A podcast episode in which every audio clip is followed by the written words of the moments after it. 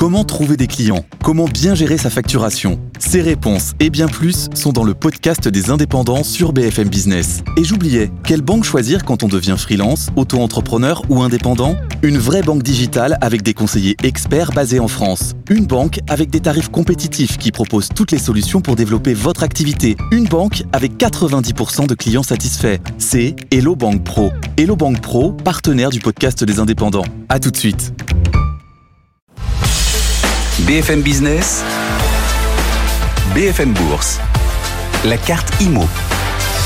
Parce que l'immobilier est un pilier de la vie, hein. il engage en moyenne un tiers des revenus des Français pendant un tiers de leur vie. C'est ça l'immobilier. Comment investir dans la pierre? Faut-il d'ailleurs continuer d'investir dans la pierre en 2023 Alexandre Brunet, cofondateur de construire sa retraite.com vient de nous rejoindre. Bonjour Alexandre. Bonjour Guillaume. Bienvenue et co-auteur également du livre intitulé Immobilier, investir malin pour préparer l'avenir. Exactement entre l'instabilité internationale, l'inflation, la crise de confiance dans l'avenir, la remontée des taux d'intérêt, le ciel s'est nettement assombri, il semble loin, le temps où les taux d'intérêt étaient négatifs, où le nombre de transactions du coup augmentait année après année. Alors, oui. Certains en parlaient, certains le prédisaient, aujourd'hui nous y sommes. Le marché immobilier semble, Alexandre, se gripper.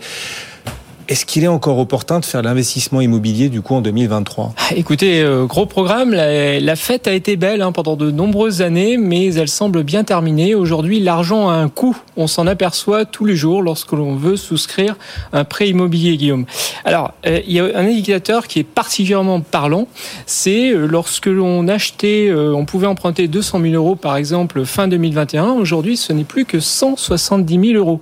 Très concrètement, un appartement de 40 mètres carrés à Bordeaux est passé mécaniquement de 40 mètres carrés à 34. Pour Le Mans, il est passé de 85 à 72. Et là, ça commence de parler parce que ça signifie c'est une chambre en moins, c'est un bureau de télétravail en moins. Donc le contexte n'est plus du tout le même. Et là, on en voit les effets euh, directement.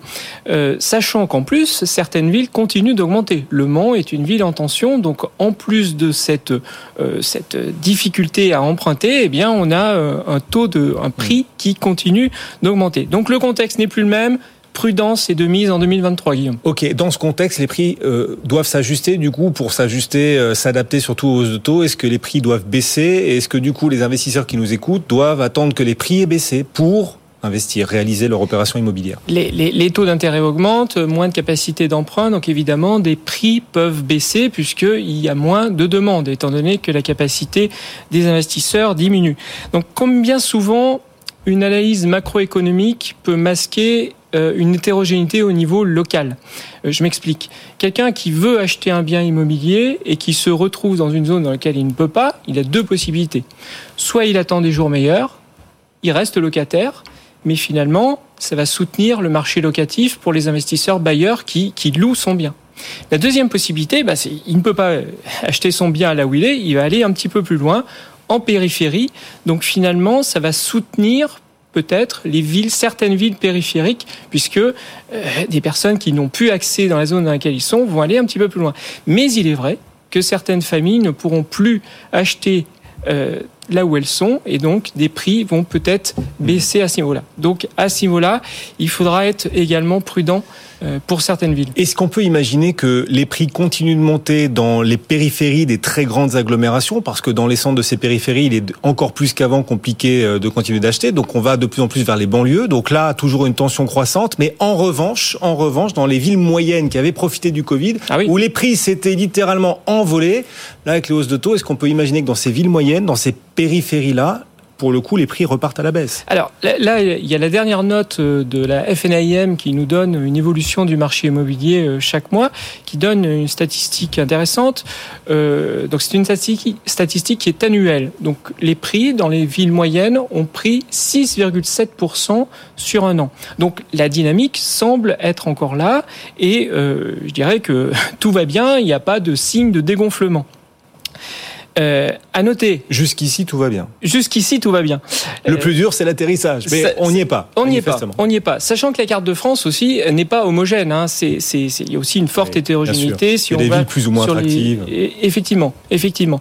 Euh, ce que l'on peut dire euh, aussi, même s'il y a certaines zones qui commencent de baisser, euh, Lyon, Paris, euh, Bordeaux, euh, il, y a, il y a quand même un bémol. Effectivement, si on prend l'indicateur de meilleur agent, qui lui n'est pas annuel, mais qui lui est mensuel, euh, nous donne une certaine accalmie depuis les deux derniers mois, donc qui est peut-être le signe d'un euh, retournement ou peut-être le signe d'un dégonflement, comme vous diriez, euh, de, de, de, des prix. Cependant, les beaux jours vont arriver les euh, envies de maison avec jardin vont peut-être revenir et peut-être que ce, cet indicateur nous dira le contraire dans quelques mois. Bon, on va rester, vous restez prudent. Donc sur l'évolution à venir des prix, vous parlez de baisse de prix à Paris. Bon, en même temps, il y a une demande internationale qui est tellement énorme sur une ville comme Paris. On manque tellement d'offres qu'on n'imagine pas non plus une énorme chute des prix dans une ville comme Paris. C'est un petit ajustement à la baisse. Ça va pas aller plus loin. Si? Vous pensez qu'il y a une bulle à Paris pour vous, Alexandre Franchement, sur, sur, sur, Paris, en fait, ce qui soutient le marché, c'est qu'avant tout, il y a une tension locative qui est, qui est élevée. Mmh. Euh, ça, ça, ça, me rappelle toujours euh, dans les dans, dans, dans les médias, on voit bien souvent un classement des villes les plus rentables. Oui. Alors, euh, évidemment, on arrive euh, dans des villes comme Saint-Étienne ou Nevers. Mais quel est l'intérêt, j'ai envie de dire, euh, d'avoir un bien qui est rentable dans lequel il n'y a pas de locataire?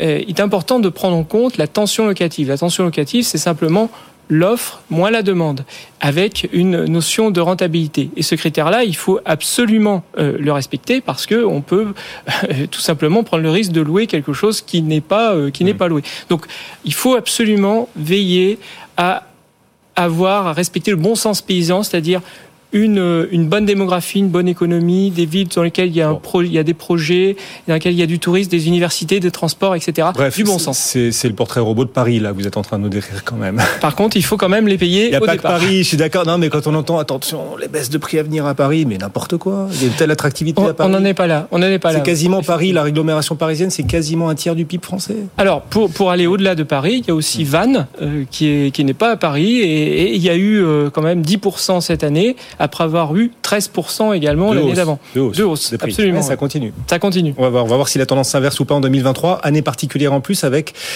les normes thermiques, les nouvelles normes thermiques. Un certain nombre de passoires thermiques ne peuvent plus être mises en, en location. Euh, quand on est justement bailleur et qu'on possède, qu'on met en location une passoire thermique, aujourd'hui, il vaut mieux vendre ou il vaut mieux rénover? Ah, c'est le dilemme, c'est le dilemme, Guillaume. Aujourd'hui, euh, on, sait que la loi de transition énergétique, euh, eh bien, va, nous imposer euh, au moins jusqu'en 2034, euh, c'est-à-dire d'être au moins en classe E. Aujourd'hui, c'est le premier, la première action qui a été lancée, et il y a un dilemme soit acheter, soit vendre, dès que ce que on se retrouve dans ce que l'État appelle une passoire thermique. Et évidemment, ça engendre, ça peut engendrer beaucoup de coûts pour euh, rénover, sachant qu'on est dans un contexte qui est euh, pour lequel les matériaux et équipements sont déjà en pénurie.